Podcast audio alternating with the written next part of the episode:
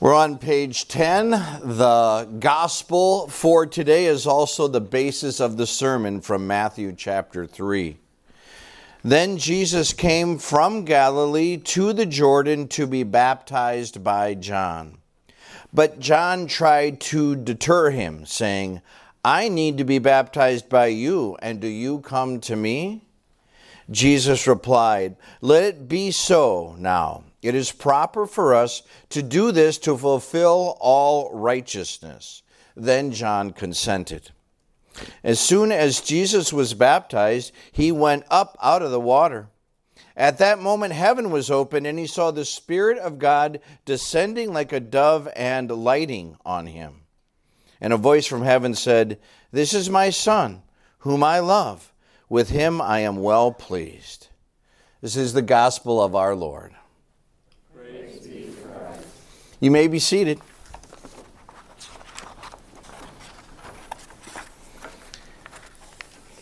In the name of our Savior Jesus, dear friends in Christ. In the late 1990s, there was a pop song that was played over and over and over again on the radio stations. Maybe because of its kind of catchy tune, but probably also because it was and had some controversial lyrics. The name of the song was What If God Was One of Us? And some of the lyrics of the song went like this. What if God was one of us? Just a slob like one of us, just a stranger on a bus trying to make his way home. Now, if you remember that song, or, or even if this was the first time you, you heard that song, what do you think of those lyrics?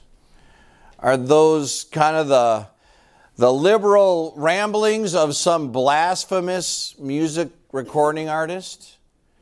Is it a intriguing philosophical discussion?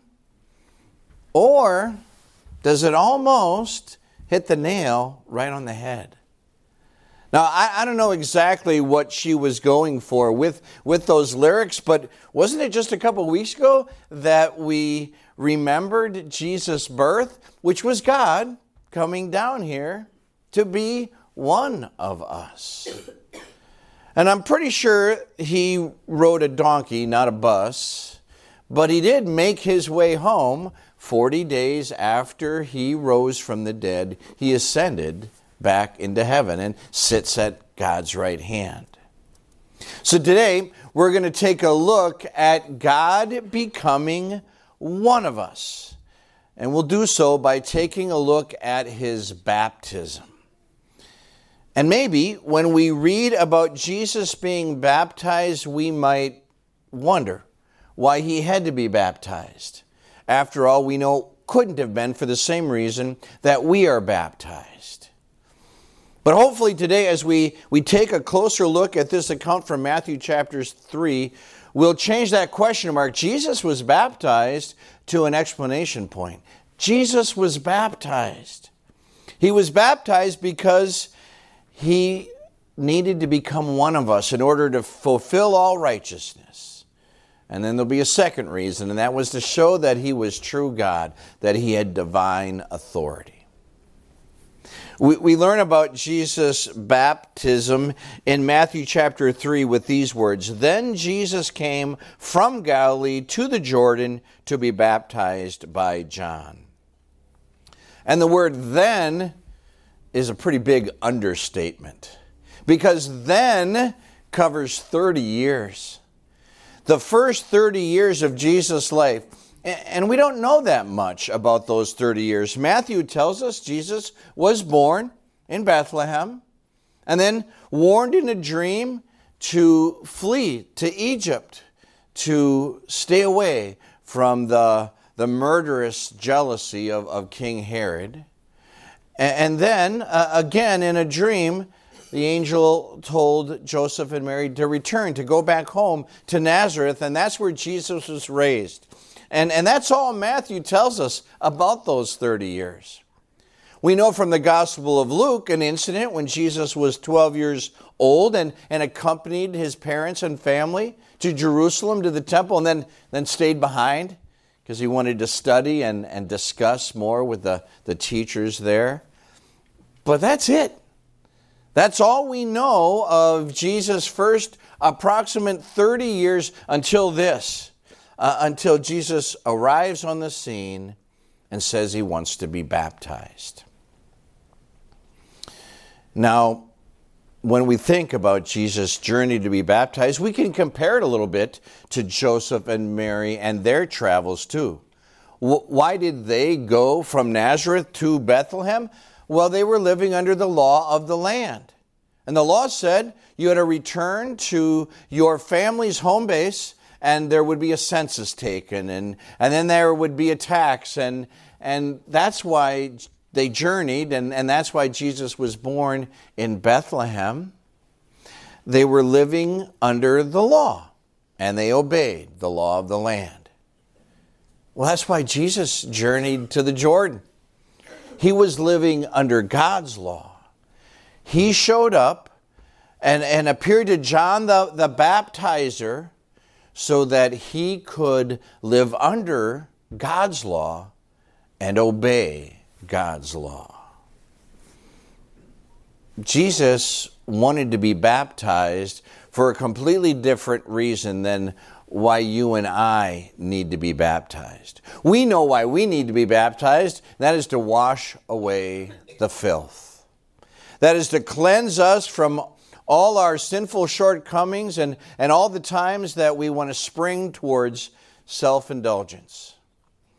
We know that Jesus came and that he lived and he died and he rose again. And, and through his death and resurrection, we have all our sins, all, all our sinful stains, our, even our sinful nature completely washed away through baptism. Baptism connects us to Jesus' death and resurrection. That's why we're baptized. But Jesus didn't need to be baptized for that reason. He, he had no guilt. He committed no deceit. He told no harmful lies. He, he, he withheld from any sinful activity. And so it makes sense to us when John the Baptist says to him and, and, and tries to deter him, saying, I need to be baptized by you, and do you come to me? But Jesus' answer to him was so satisfactory that, that John immediately consented. Jesus said, Let it be so now. It is proper for us to do this to fulfill all righteousness. That's why Jesus was baptized. That's why Jesus became one of us. And that's why Jesus even submitted to a sinner's baptism. He had to fulfill all righteousness. Righteousness simply means rightness. It means being right with God, doing all the right things. It means being completely in perfect harmony and at one with God. And it's something that we don't have, something we can't buy, something we'd never obtain if it wasn't for God's grace in Christ giving it to us as a free gift. And one of the ways that God gave us righteousness is by Jesus' active obedience. In other words, Jesus was a 12 year old boy who did like to go to church and stay and study. And in doing so, he actively took our place. He was our substitute for every 12 year old, every 22 year old, every 52 year old that isn't always so anxious to, to go and grow and stay and study. Jesus, in those years that we don't know anything about him, most definitely was a sober minded 20 something. And he, and he was that way in our place as our substitute for all those times that we gave in to our innovations. Jesus did it right. he was righteous, and then actively he gave us that righteousness so we'd have it too. That's one way that Jesus fulfilled all righteousness actively. But another way that he did was more passive, and that is Jesus didn't sin, but he became full of sin. And, and that happened three years later when Jesus wasn't at a riverbank, but he was up on a skull shaped hill where there were three crosses. Jesus placed on the middle one, crucified there, full of our sins, punished passively for our transgressions. Jesus was even killed to satisfy, as we sang, God's wrath. Passively, then, Jesus became sin for us. He did so so that we would become full, not full of sin, but full of his righteousness. So, when all of that was complete, when all that was done, Jesus' active obedience on our behalf and then passively being punished in our place, we're told this in 2 Corinthians God made him, Jesus, who had no sin, to be sin for us, so that in him, in Jesus, we might become the righteousness of God. Why did Jesus come to be one of us? In order to fulfill all righteousness and give us his righteousness. And all of that started right there on the banks of the Jordan River. So, who was there for that quasi inauguration of Jesus' ministry, that, that anointing of the beginning of his, his active and passive righteousness on our behalf? Well, we're told here it was the three in one that we admire most the Father, the Son, and the Holy Ghost. We're told as soon as Jesus was baptized, he went up out of the water. At that moment, heaven was opened, and he saw the Spirit of God descending like a dove and lighting on him. And a voice from heaven said, This is my Son, whom I love. With him I am well pleased. Sometimes people ask me a question that I, that I bet a lot of you get, and that is, why don't we baptize people with a full immersion into water? And the answer I give them is, is this I say we could. The, the amount of water, where the water came from, where you find that water, none of that is really nearly as important as the Word of God connected to the water. So, what gives baptism the power to, to cleanse sin and make us God's children isn't the water, it's the Word. It's the Word of God connected to the water. So, if you want to, yeah, yeah, you can baptize your children here.